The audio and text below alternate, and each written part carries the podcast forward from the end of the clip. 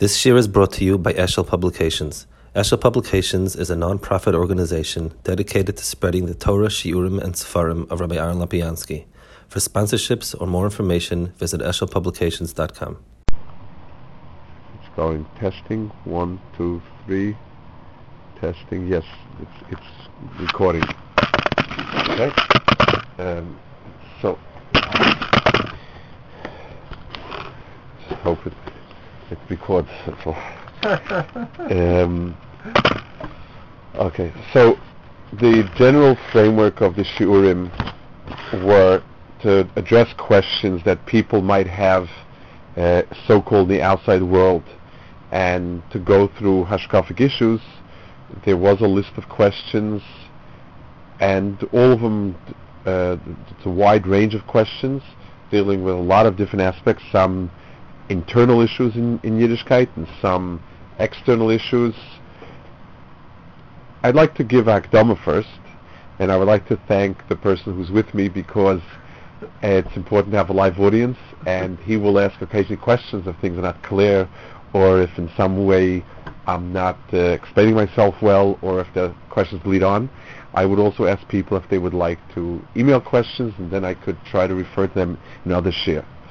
I'd like to spend this year to explain some of the issues that I think you might have with Hashkafa type shiur. The first issue I think would I would call it the paradox of the arch.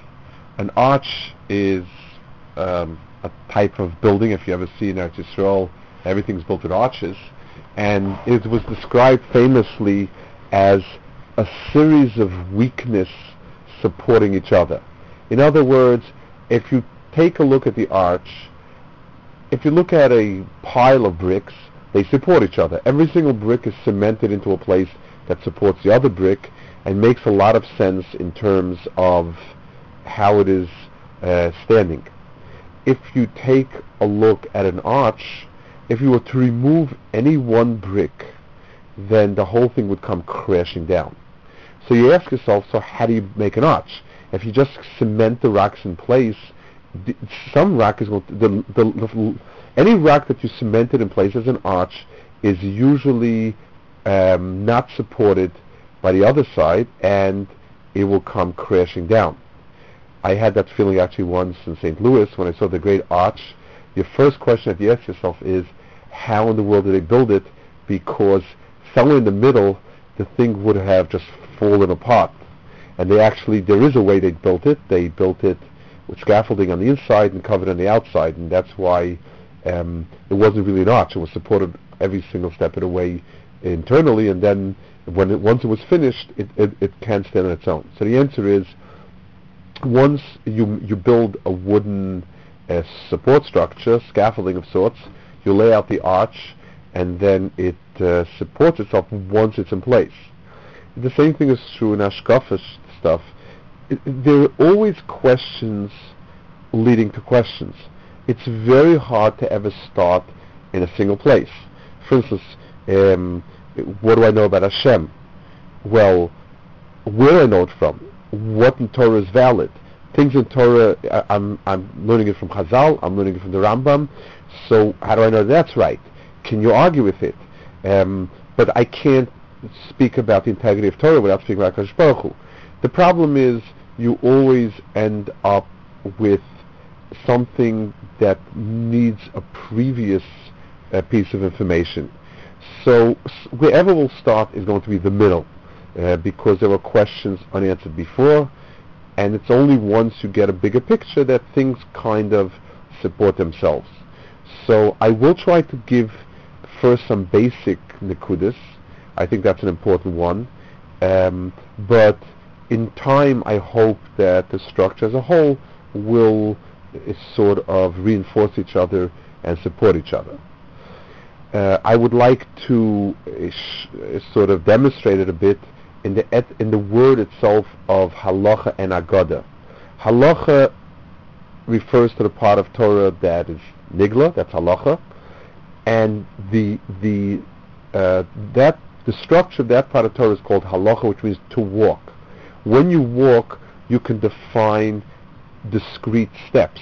each step is a step, and this step came before that step, this step came after the other step, you can isolate each step very, very clearly. Agada comes from the word negida, which means to flow, like a river that flows.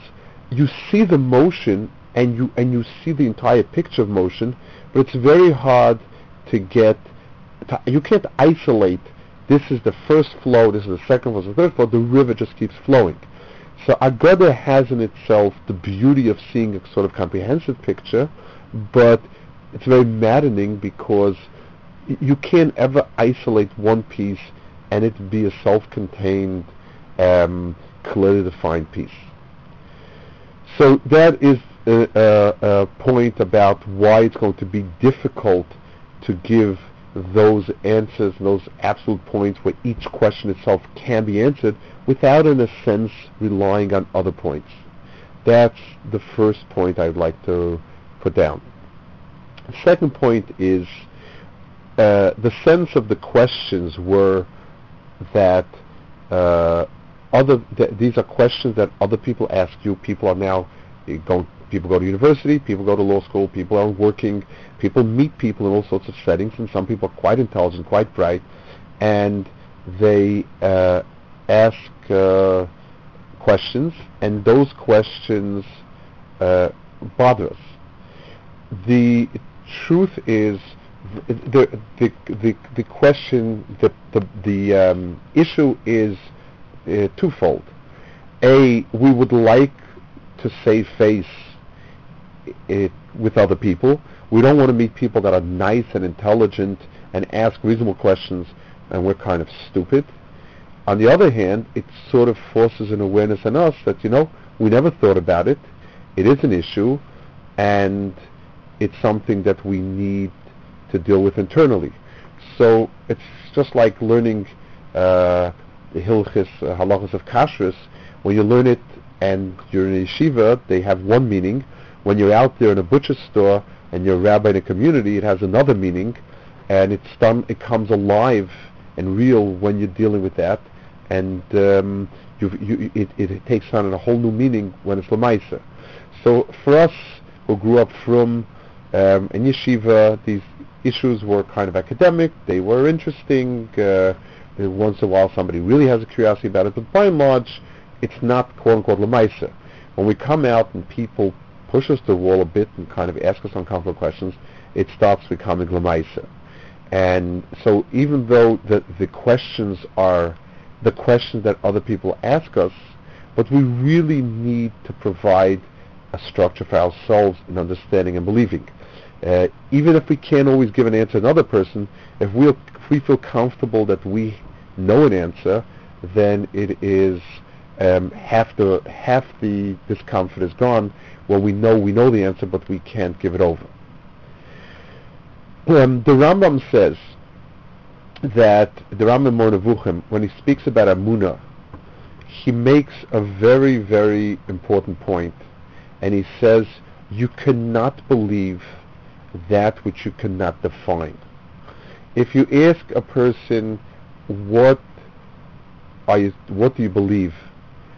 And the person tells you, well, we don't think about Amuna, we just have Amuna Pshuta, the answer is that that is, um, that sentence is an absolutely meaningless sentence.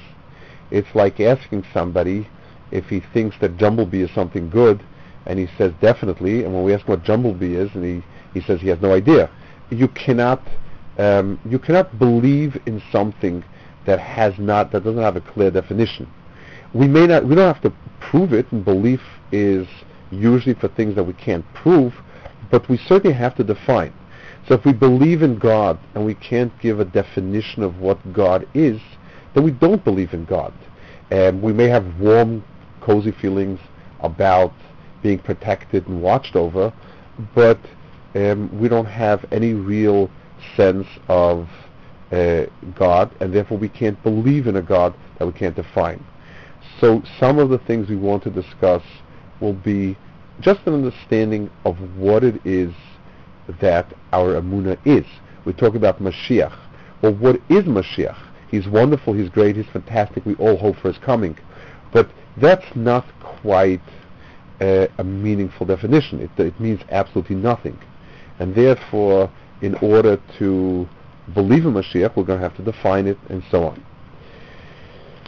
I'd like to put down another point in regards of um, in regards to answering other people's questions.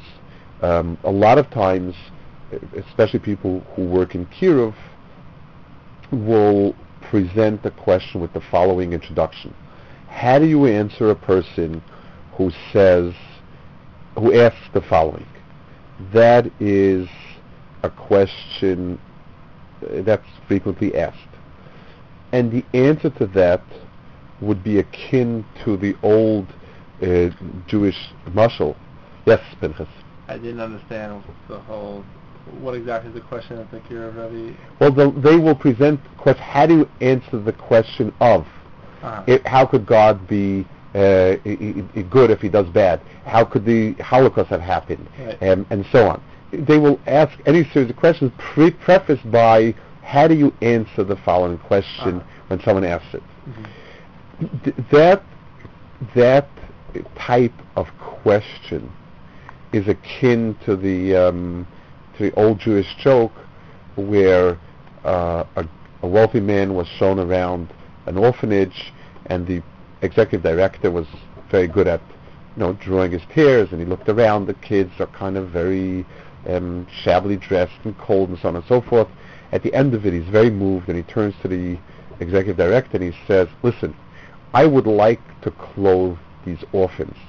What size pants does an orphan wear? That's the that is akin uh, to that type of question. Questions and answers. The vast majority of questions and answers are not of the absolute objective type. Um, math is 100% absolute probably because it's a system designed that way. Two and two equals four because that's what the system was designed to give as an answer. So um, it's just like if you if you throw four balls or three balls. Uh, I sorry, my maratzis. How many balls to walk in a baseball? Four balls and three strikes, right? So three strikes you're out is an absolute emis, simply because that's how it was defined. So math deals with absolutes because defined science deals with answers that should be absolutes.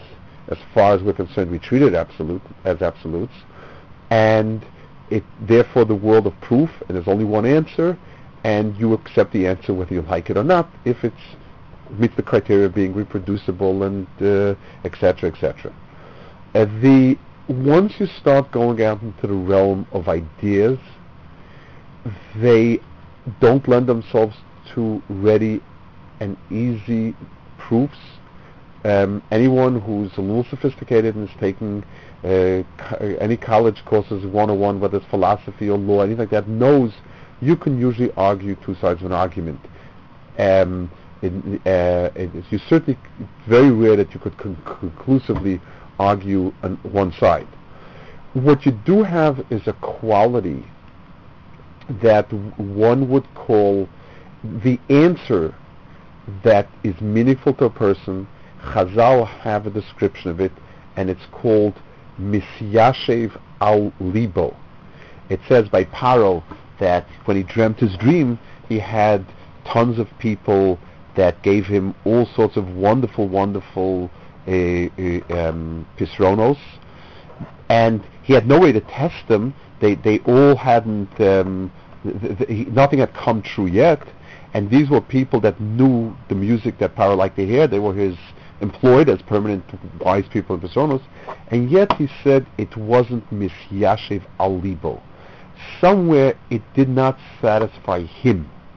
The answers that satisfy a person have to be Misyashev al libo. The um, and people are different. What will speak well to one person does not speak well to another person. What speaks well to a young man does not speak well to an older person. Every single person um, needs an answer that's misyashiv alibo. So the first question is not what is the answer, but the first if you want to answer a person actually, you need to step into their shoes if it's possible, and you need to see the world the way they see it, and the pieces have to make sense. Um, for instance, let's give an example. If somebody asks you about, um, let's say, Hilchas Nida, so to one person, the answer that this makes for a fresher relationship with a wife is a very, very plausible answer. Another person, it seems cheap psychology. The answer that dam is a pchina of din and we don't want to mix din with, with chesed and stuff like that. Some people will eat it up and say, wow, this is the most fantastic thing I've ever heard. Some people will think that you're a bit daft. And, you know, if, if, if, if you know, this doesn't begin to make sense. The, which is the right answer? Whichever one is misyashiv alalev. And therefore understanding the people you're dealing with really makes a lot of difference. If your venue are rough, tough business people, practical people, mystical answers are not going to go very far. Um, if you deal with um, artistic people, musical, mystical people, the mystical answers are what capture them. Uh, and the right or wrong, as long as the answer is c- a correct answer, the right answer is whichever one is Nisyashiv Alibo. So not always is the right answer, but it has to be Nisyashiv What is important, however, when you speak to somebody, no matter whether the answer will make sense to them or not, is is it misyashiv alibcha? Are you satisfied? Are you happy with it? And therefore, it's going to be important for us to get some sort of understanding for ourselves. Because if we don't get an understanding for ourselves, whatever canned answers you have, it's not going to work.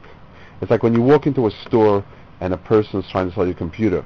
If you have a sense that the person knows what he's talking about and he lives it and he's into it, it, it has ashpah. If you have a feeling that this person was taught a sales talk and he's just giving you canned answers, it will not be terribly meaningful.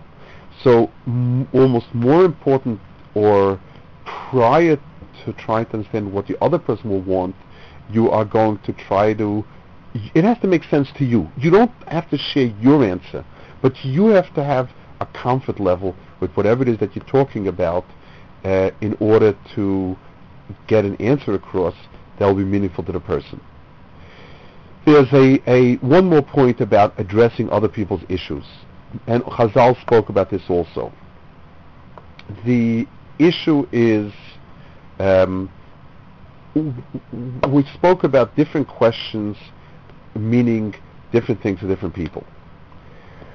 If a person asks you how could God, if he's good, have made the Holocaust, if the kid, if if the if the um, if the person asking the question is a 15 year old who doesn't want to come to night seder, and when you're pressing to him why doesn't want to come, he says, well, I have trouble with God because if God is good, how could he have had the Holocaust?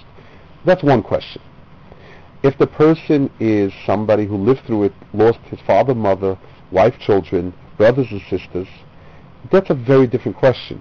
And you don't have an answer for it because you don't have the emotional um, input or not input, I would say the validity, the emotional validity to answer that person. Um, and you don't need to try to answer that person because you can't. Um, you, you, know, you, you don't know the answer for a person like that. Um, a teacher once told me, it's a horrible story, but I guess people should know um, there was a boy who never davened and kind of would slip out and finally confronted him. This was an older high school boy. And the boy broke down and he told him, my father beats the living daylights out of me every day. And every day I prayed to God that he should stop him. And one day I told God, I'm going to give you a final chance. And if you don't stop him, this is over with. And he didn't stop him. He threw me down a flight of stairs. I don't have the answer to that kid. Um, it's not an answer that can be given by someone who didn't go through it. Um, and all you can say is um, you can admire the person for strength as a saying, but you don't. You can't have an answer. You don't have the tools for answering that. And and a packaged answer by someone who doesn't have the emotional equivalent just doesn't exist. The um, I, one more point about needing to know uh, needing to know the answer for ourselves. I think Chazal pointed that out also in two places. It says that if Umas Ha'olam come to Klal Yisrael, the first Rashi in Bereishis, it says, why does the Torah start with Bereishis, not Lechem? And Rashi says, because if the Umas Olam will come and say, listim atem, and so on and so forth, um, it says, you know, therefore Akash Baruch created everything, and Britzono he takes it, Britzono he gives it, and so on and so forth. Now, the question is, what exactly is the purpose of that Rashi, or of the of, of the Bereishis? I mean, we uh, try showing it to an Arab and see if that takes care of his problems. The Arab says, you guys stole the land from us, you say, ah, you forgot the Rashi and Bereishis. Here's Rashi and Bereishis with a Tanchum and so on and so forth. Not going to help very much. So who's it answer for? It says in uh, in Chukas that about Choiku, it says, Umas Ha'olam Amonin es Yisrael. Monin means to badger, to kind of mock. They mock Yisrael. What kind of stupidity is Parah Adumah thing? It just makes no sense whatsoever. So Rashi says it's a chok, lahar. Again, that's not an answer in any way to them, but for yourself, you need to have a degree of yeshiva das. You need to understand the structure for yourself, even if it is not, um, even if you can't give it over. But knowing it for ourselves is an important, um, is important to be mechazik our own emunah. There is another point about dealing with questions and issues. Is really built on what we said before about the different types of um, approaches, the different types of resolutions to questions of this nature. In math, if somebody disproves you, you are disproven. In science, um, if somebody disproves you, you are disproven. All you need is one disproof. If I if I if I tell you that asbestos cannot burn, and I light a match or a torch or something and it burns, that thesis has been disproven. I could reword it and say it can burn, it does not burn except those conditions, but the proofs are very, very sharp. The Ramban says in introduction to Milchamos that Torah is not something where there is a mofes chotech. A mofes chotech means an absolute um, proof. The word mofes meaning proof by extension. Chotech means that it completely cuts it. In other words, the proofs are absolute. Which means the following.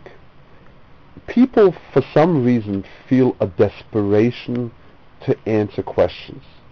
And they feel that if somebody raises a point that on, on the world in the realm of Amunah or Torah that they can't answer, that um, their world is going to collapse that you you that that he's disproven Torah or etc etc. The problem with that is that is absolutely wrong. What it does do is so people feel that desperate, they begin to pile wrong answers. And so, for instance, if somebody comes along with a problem with evolution, and there's such a mad rush to, to produce answers that even if the answers are woefully short of the question, we feel um, that uh, we must pile them on, which creates a vicious uh, circle because down deep we know those answers are not really terribly great. We become very emotional and we try to answer the questions with a lot of heated invective. You know, what a terrible question, it's not a question, stupidity, and um, just simply to cover up the fact that we don't have a really terribly good answer. And also, um, we, or, or, we, or we shy away from it, etc., etc.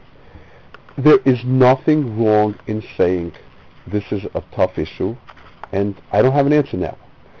Just like a person's relationship with his wife um, is not built on any one incident. Um, you don't you don't say okay.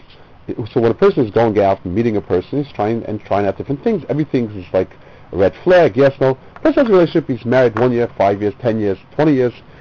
There's a context. There are issues within that context. Some of those issues can be resolved, will be resolved. Some issues will be resolved in the future. Some issues we won't see resolved.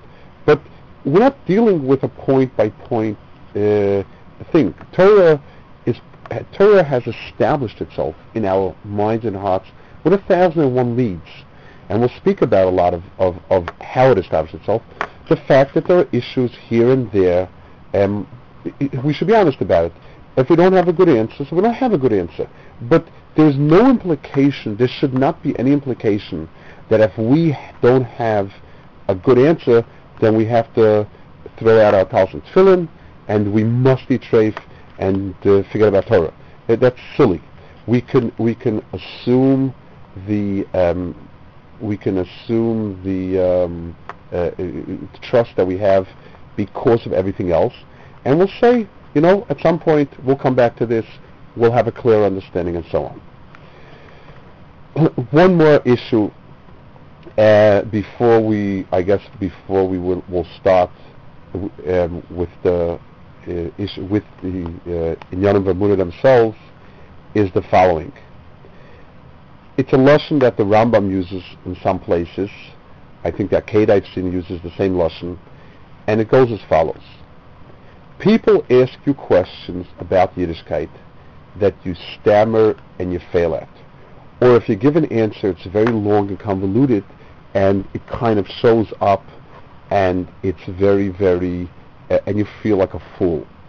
And you ask yourself, well, why is it this person offers for his position, brilliant, um, you know, self-contained answers, and you can't do it yourself.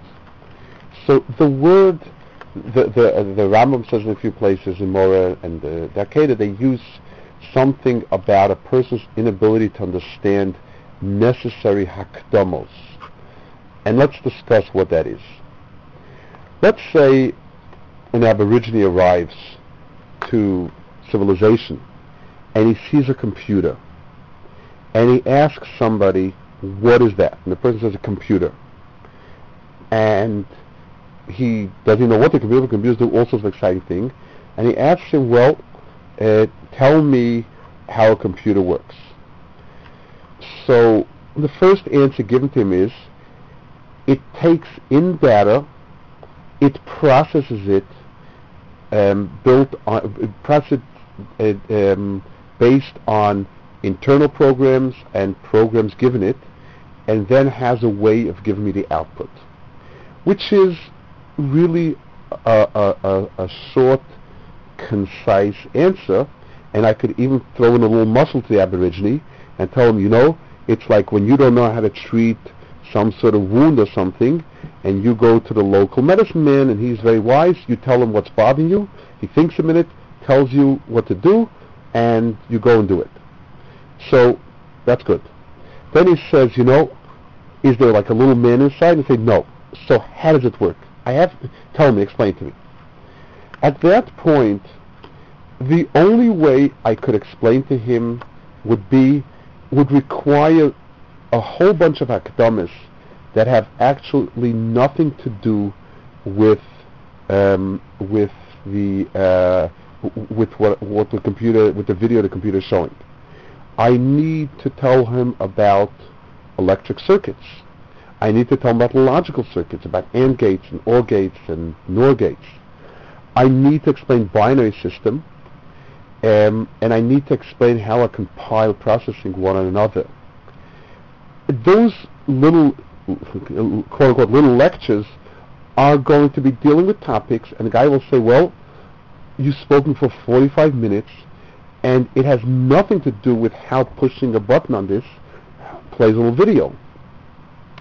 And I tell them, yes, because the computer is a complex system built on A, B, C, D, E, and F. If you don't want to hear the hakdamas, or if you don't have the ability to absorb those hakdamas, then I cannot explain it to you. I can only give you that short definition of input of data, processing, and output. That's something I can relate to other things in the world. I can't. I can't relate Torah. If somebody comes in and, and CVS is selling a tchotchke, I can ask the guy, what does this tchotchke do? He can tell me it whistles. He can tell me it, it lights up. Um, it massages your feet. If he needs to do more than that and start telling me, first I have to tell you about the inner forces of the universe, it's, it's not a tchotchke in CVS. A, a secular person deals with realities that are given to everyone else. We know what physical pain is. We know what physical pleasure is.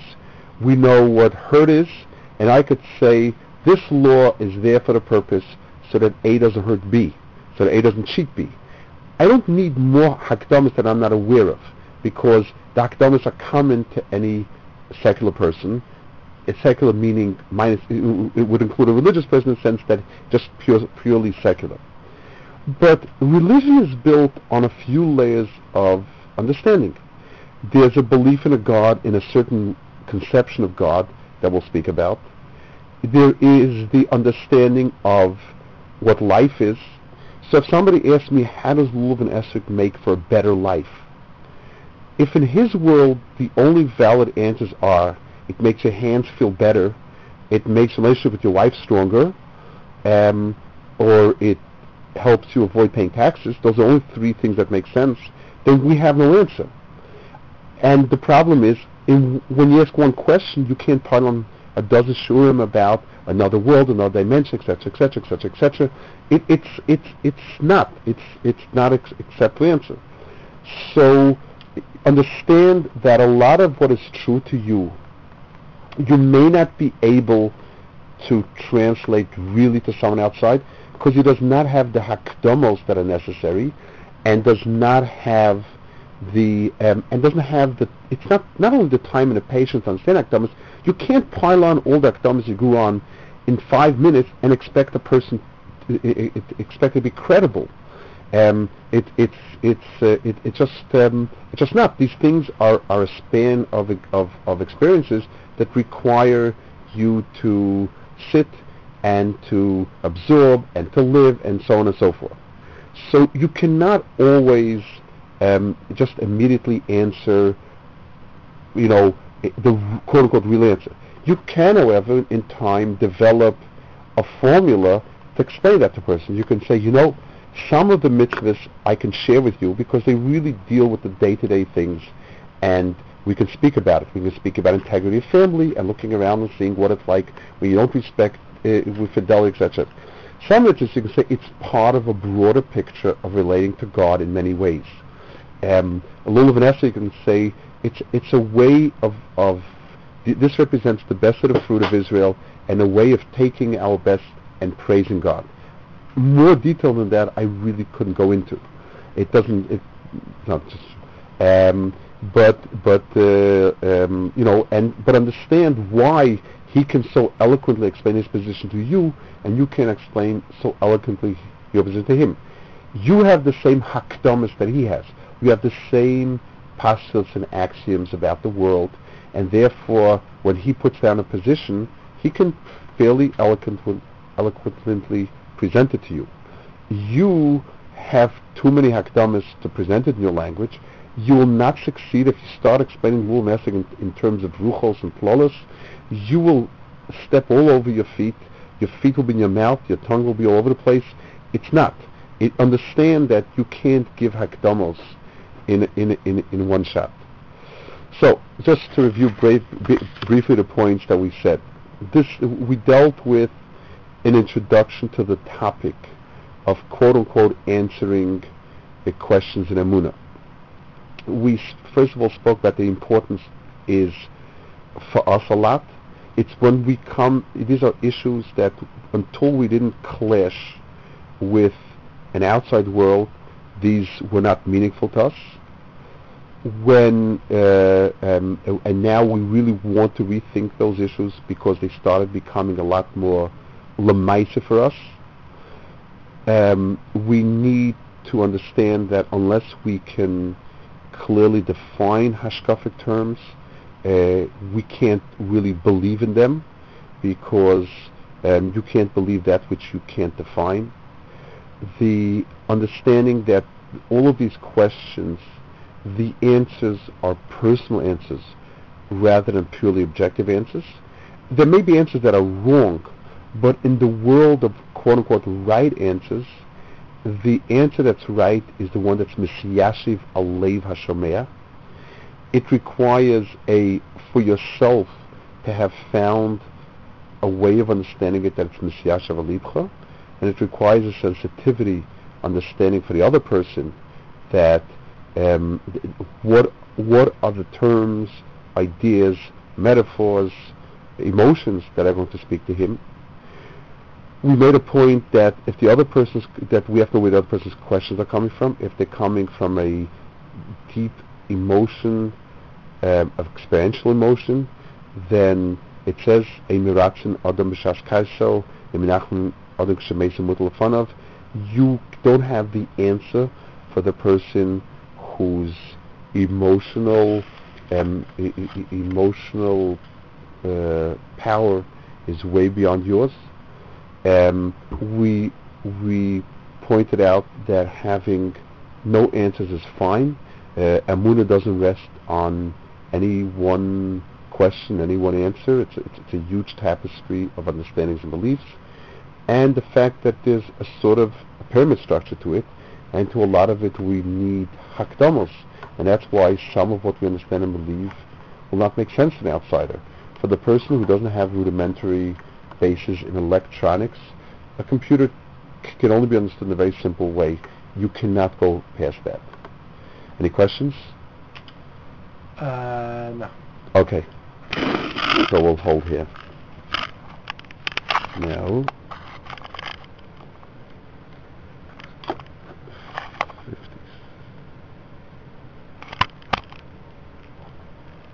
Okay. So I think it worked. We, will hope it works. Okay. But now I'm going to ask Jacob. No, I can actually try to put it onto the computer and see. It says if 36 minutes 56 sec- seven seconds. Does that make sense? Yeah.